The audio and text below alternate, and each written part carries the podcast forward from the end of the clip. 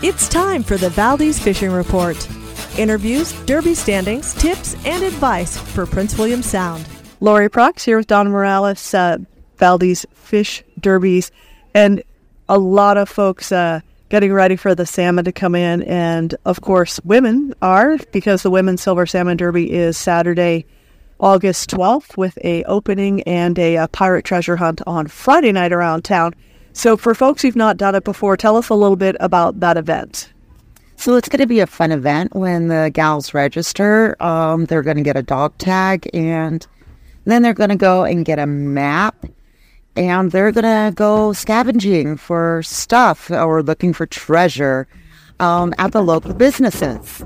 And they'll have a chance to win prizes because the prize crew will be out looking for people with those dog tags around town, right? Exactly. There's going to be people running around, and if we sp- spot your dog tag, guess what? You get a prize. All right. So Friday night should be a lot of fun. And then Saturday, uh, these ladies are pretty serious about uh, catching the big one.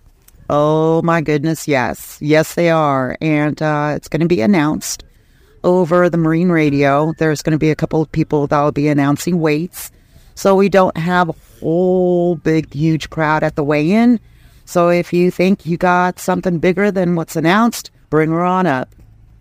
Be sure to stop into the Valdez Prospectors' new location on Egan Drive, right across from the museum, for everything you need for fishing in Prince William Sound. Licenses, bait, derby tickets, and the best selection of lures and tackle to help you catch the derby winner. Stop into the Valdez Prospector on Egan Drive for everything for your fishing adventures. KVAK's Valdez Fishing Report.